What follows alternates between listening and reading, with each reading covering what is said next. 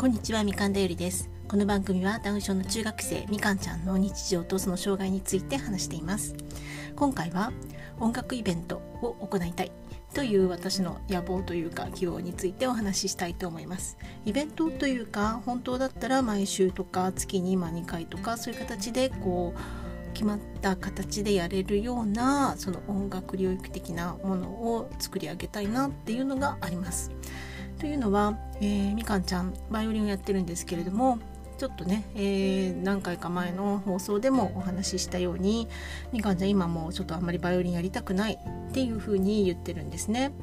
まあ、これは、うん、ちょっと追い詰めすぎちゃったかなっていうのとか、その気もどうしてもバイオリンっていうのはすごくこう練習が必要な楽器なんですね。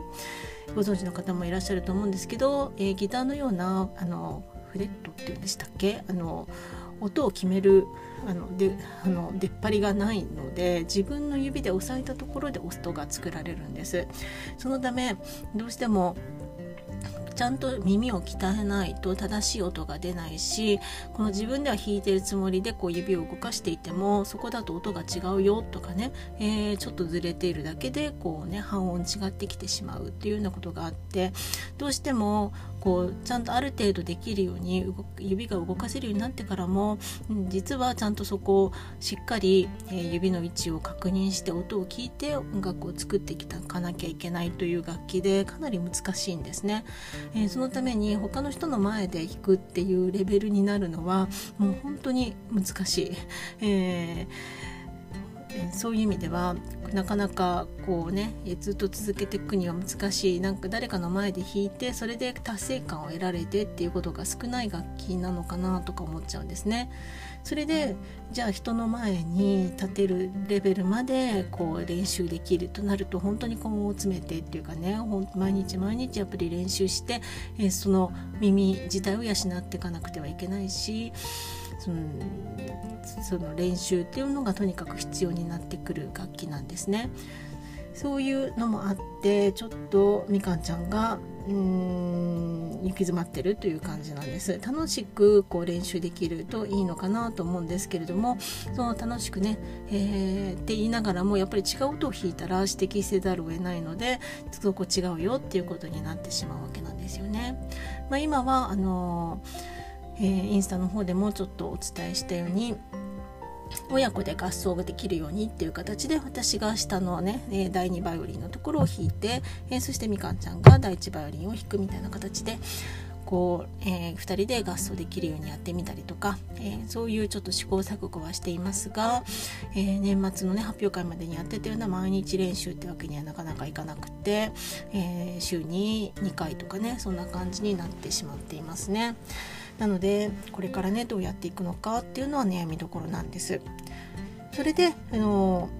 インスタとかでね拝見していると、とっても音楽と素敵に付き合ってらっしゃるご家族というか、ダウン症の方、えー、持ってらっしゃる方もいっぱいいらっしゃって、えー、そういう方たちがねどのようにねこうやってらっしゃるのかなっていうのをすごくこう羨ましいなと思いながら見てるんですけれども、えー、そういう中で本当に私がねこういうの理想だなと思ってるのが、えー、ラクトさんっていうね今じゅうはっさいの、えー、男の方なんですけれども、そこの、えー、インスタでねラクトアンダーバーオールウィズアンダーバーラクトっていうね、えー、そういう、えー、名前で発信されて、お母様が発信なさってるんですけれども、小さい頃からこうすでに周りにこう強制されない形で音楽楽器とかがいつも用意してあって、そしてえビデオっていうかね、まあ、YouTube かビデオかちょっと分かりませんけど、それでライブですね、こう音楽のライブの様子なんかをこう流すような環境にあって、それでその多分ラクトさん専用の音楽ルームみたいなところには い, いつもギター、ね、エレキギターと、えー、ドラムスと、えーまあそうんまあそまあ、他にもいろいろあるのかもしれませんけど、 あ, あとああいう、えー、とハーモニカ、えー、そういったようなものとかが用意されているようなんですよね。それでそのライブ映像に合わせて自分でドラムを叩いたり、自分でギターを弾いたり、それでその格好に合わせてこうね、えー、ビデオの中の人たち演者にこうなりきって演奏しているっていうような、えー、素敵なね、えー、インスタの動画が上がったったりするんですけれども、しかもそのちゃんとレッスンもね、そのギターの先生とかにレッスンを習っていて、そのギターの先生もこう自由にこうやるみたいなね、そういうのをこう中心にセッションを、その授業の中でセッションをするみたいな、そういう感じで進められていらっしゃるようなんですね。しかも、えー、彼の言ってる放課後等デイサービス、昔はなんかジャズバーなんか違う形だったのが放課後等デイサービスになってるらしいんですけど、その放課後等デイサービスは音楽療法に力を入れている名古屋の音の和さんっていうところらしいんですけれども、えー、そこのところで、えー、なんかにゴスペル歌う会があったりとか、そこの中でもこうタップダンスをやる会があったりとか、えー、そういうやっぱり音楽ですね、その伴奏の先生の歌う歌に合わせてみんなで何か音楽を披露してみたりっていうようなのが行われている様子がこう映ったりして、あ、そうこういうの憧れだなと思って、えー、見ています。全くね、その素人っていうかわからない段階の、まあ、障害のあるダウン症の子とかが音楽にまで触れたことなくっても一緒に参加できる、しかもその全然違う音でこう弾いたとしても、それを誰も別にね注意したりとかせずにそれを楽しむことができる、えー、っていうのはすごくいいことだなと思うんですね。ただそれをやるには、それをやれるだけの能力のある指導者がどうしても必要になってくると思うんですね。そのそこの放課後等デイサービスとかだと、この上手なピアノ弾く人とかギター弾く人とか、そういう人たちがこういて、そう周りでその他の子をね、ダウン症の子たちとか障害のある子たちがいろんな音を出したりとかしてても、それをこう一緒に音楽にしてしまえる、その素敵な音楽を全員でその作り上げるっていう、そういう能力のある人がまとめ役をやっているから、それが成り立っているんだなって思うんですね。なのでその形だけ真似して、例えばその能力のない私が何かやろうと思ってもできないんですね。そもそも私そのピアノとか弾けないしですね、えー、即興で何か弾くとかもできないですので、そういう